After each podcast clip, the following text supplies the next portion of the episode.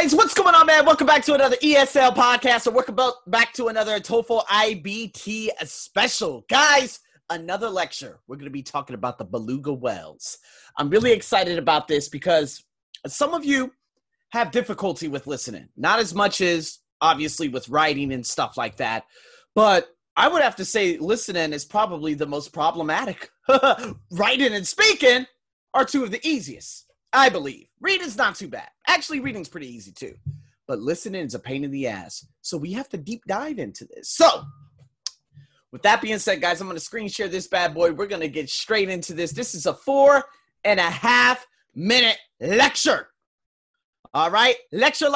Now, you must remember that on the ArsenioBuckShow.com, you guys probably will have already seen my blog because the blog is going to go up the blog's going to go up probably at the same time, or I might put it in the comment section. It depends.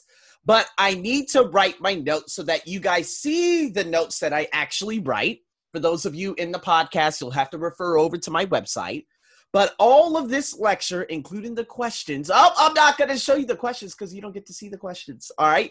I'm going to take the notes and we're going to compare the notes that I've taken, the information I've gotten down, and see if I'm able to answer the questions or remember what was actually said. You're going to be able to take notes during the listening portion of this test. Remember that. But it depends how you take the notes. And that is the big question, because if you take proper notes, you will not have difficulty in answering the questions. So watch how I take these notes. And then after that, what I'm going to do is go down to the questions and we're going to see, all right, what information, what can we use the process of elimination? Did I get some things right? Did I not get some things right? So it's all about just taking these down because, again, if you're not good at note taking, this could be a huge issue for you. So with that being said, and for those of you listening to me on my podcast, you're going to hear my notes. You're going to hear me say the questions and give you guys some of the answers and go from there, okay? So here we go. Listening, lecture, beluga whale. Let me make sure that my computer's not lagging or anything, because obviously Mac and, Apple, they have a tendency of lagging because that's just how they do, just so we could purchase more of their newer products that are basically the same products. But nonetheless, that's another topic for another day. Let's get into this. This lecture series, we've been looking at how different creatures have evolved in order to withstand the extreme conditions of the environment that they live in. We're going to continue this train of thought today by looking at the beluga whale, which is native to Arctic and subarctic regions. Here's a picture of it so that you can recognize the creature that I'm talking about. It grows to around 20 feet long, and it weighs something in the region of 2,000 to 3,000 pounds. And one of the first adaptations that we notice is its all-white color, which serves to camouflage it in the icy environment, protecting it from predators such as polar bears and killer whales. As with most of the other polar animal species, beluga whales store most of their body fat as a thick layer of blubber just beneath their skin. This blubber accounts for up to 40% of the whale's total body weight. It protects the animal from extreme cold and doubles up as an energy reserve, which they will utilize in times of emergency. The beluga has another internal way of using its own body heat efficiently. Its arteries in the flippers and flukes are surrounded by veins. Does anyone want to guess why the arteries surrounded by veins can help keep the beluga whale warm? Well, I think when the heat passes through these arteries, it is transferred to the blood inside the veins rather than being lost to the environment. And that, I think, helps the beluga whale keep warm. That's correct. In addition, the beluga whale slows down its heart rate while diving. A beluga whale's heartbeat slows from about 100 beats per minute to 15 to 20 beats per minute. And this is crucial while deep-sea diving. While diving, the oxygen flow in its body is altered. Oxygen is shunted away from those organs which are tolerant of low oxygen levels and is diverted towards those organs which require it the most, like the heart, lungs, and brain. At the same time, the oxygen-binding protein myoglobin ensures that problems like muscle oxygen deficiency are kept at bay. Having said that, the beluga doesn't dive very deeply. It is seldom seen at depths lower than 20 meters. Although on rare occasions, they've been spotted below 100 meters. Now, Let's look at another characteristic of the beluga whale, the absence of a dorsal fin. The dorsal fin, with its large surface area, allows too much heat to escape. In fact, we don't see a dorsal fin in any of the three Arctic whales or the Arctic dolphin. Instead of the dorsal fin, they have a rough ridge along their backs, which is believed to be all that remains of it. Would the absence of a dorsal fin affect a beluga whale's movement? You might think that the lack of a dorsal fin might make the beluga less agile, but that is not the case at all. In fact, belugas are surprisingly agile. They have surprisingly good maneuvering skills. For example, they can actually swim backwards just as well as they can swim forwards. More importantly, they can even swim with ease in shallow water. This is important because river estuaries and shallow coastal areas are often warmer than the open seas, and so this maneuverability means that they can stay alive in warmer waters. Another physical feature that allows beluga whales to survive in the deep waters of the Arctic is the blowhole. The whale breathes in through this opening, holds its breath while underwater, and then exhales just when it nears the surface by opening this blowhole. Finally, let's talk about its large forehead, which is often referred to as a melon. This melon-shaped forehead is filled with oil, and the oil facilitates echolocation, which helps the whale to monitor its surroundings, which is particularly important for a creature that has to navigate its way under ice sheet and find gaps in the ice where it can breathe. How this works is that the beluga whales produce sound waves which travel through the water, bounce against objects in its surroundings, and return to its forehead. The time required for these sound waves to travel is calculated, and the location of that object is tracked. The other, less significant use of the melon is to show facial expression. The whale can change the amount of oil in the forehead, therefore making different faces. Make different faces. There it is. Oh, my God. Lots and lots of notes, people. Now, for those of you listening to me in my podcast, my goodness gracious, this was a lot, okay?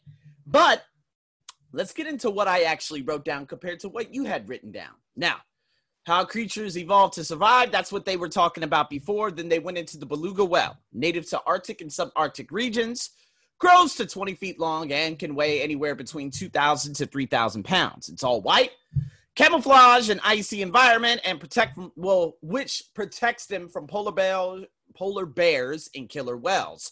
So what I had written down was polar and killers. I don't want to write down bear and whale, because, again, I already have a mental note. Well, there's nothing else that will follow polar except bear, except polar ice caps and other things. But, again, it protects from different types of animals, and the only types of animals would be polar bears and killer whales. Now, stores body fat and blubber. This is very similar to something I had heard before. I can't remember if it was on ITP or if it was in one of the Speaking For segments, but 40% of the total body weight is, I'm guessing, stored in the body fat. Ooh, I'm not exactly sure. But anyways, protects from extreme cold, okay? Energy reserve. Arteries are surrounded by veins. The veins helps transfer heat through It transfers heat throughout the body rather than releasing it into the environment, okay? It can slow down heart rate, or its heart rate, while diving. The oxygen is altered to organs that require more oxygen, and it deviates away from organs that don't really need oxygen as much as the vital organs. Doesn't dive too deep, 20 meters normally. It could dive anywhere. It could dive, I guess it could be seen up to 100 meters in depth. Another characteristic, the absence of the dorsal fin, allows too much heat to escape. It has a rough ridge instead. Belugas are very agile, good maneuvering skills, and can swim backwards with ease. Shallow areas, it's warmer than open seas. It can stay alive in warmer waters. Not exactly sure what I wrote down there, but who cares? The blowhole. Oh, my God. We're aware of the blowhole, right? Holds breath while under the water and exhales at the surface. Large forehead melon, melon-shaped forehead filled with oil. helps to monitor surroundings. It can send out these different types of, I don't know, ultrasonic waves. Who knows? Shows facial expressions is another technique that it uses, along with, you know, having that oil in its head.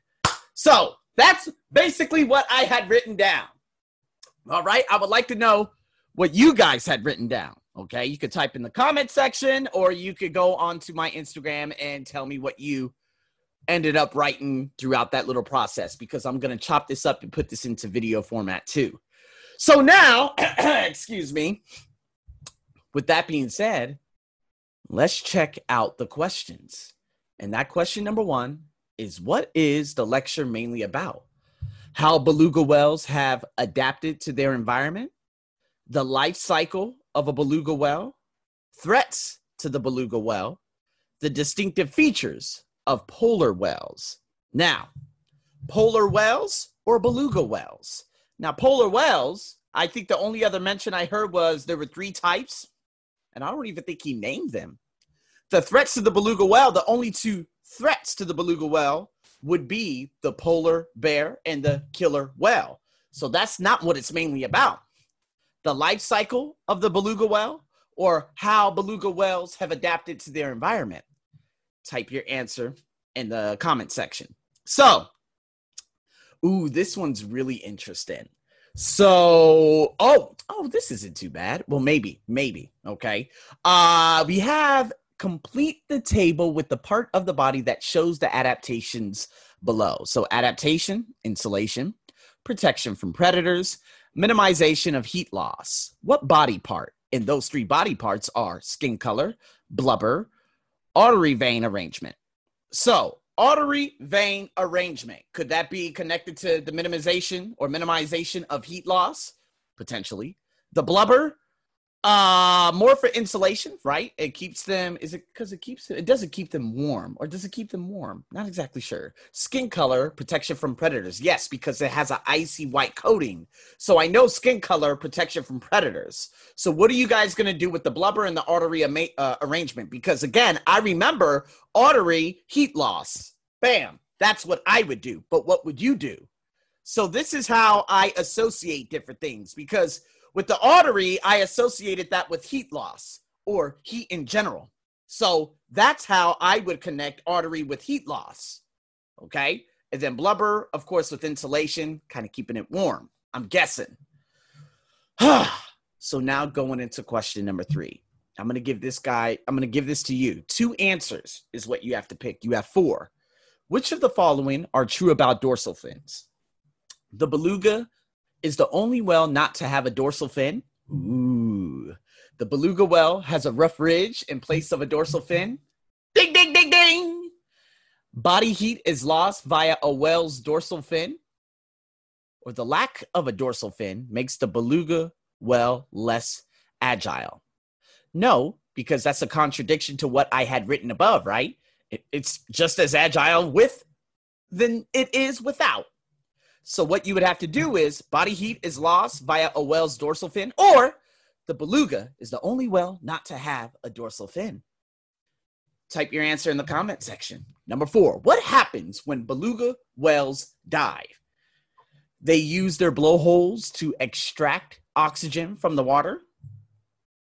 But when they dive, the animal's heart rate increases to 100 beats per minute. That's one thing I forgot to write down. Oxygen is diverted away from the heart, brain, and lungs? No, it's diverted to, not away. If it's diverted away, it's going to die. Get that answer out of there. A protein is used to maintain no, absolutely not. So is it they use their blowholes to extract oxygen from the water, or the animal's heart rate increases to 100 beats per minute? All right, type your answer in the comment section. And number five, what advantage of, oh, I hate that word, echolocation, I'm just going to call it that, in cold environments is given in the lecture? It helps belugas find scarce food. It helps belugas avoid predation. It helps belugas breathe. Or it helps belugas find warmer waters. It's a little bit of a tough one. I'm going to leave all four of those open for you guys. And the last one, which of the following are the benefits that a beluga whale's forehead provides? facial expression, echolocation, heat insulation, blood circulation. Heat and blood, no. Is it facial or echo? So with that being said, I wanted to make this as back and forth as possible for everyone who's watching this. So again, check the blog, comment on my blog, comment on the Facebook video, comment on the YouTube video. Go to my Instagram, tag me, let me know what you think. And again, put it in your stories and let me know overall what you think. And with that being said, that is the end of this lecture, man. That was tasty. That was sexy. I'm so happy about that. And again, if you guys have any questions, let me know. If you guys want this type of training, again, before the end of the year, it's priced at $30 an hour. Okay? That goes for the reading, listening, speaking, and writing sections. It will increase 33% beginning January 1st. Keep that in mind. Make a decision as soon as possible.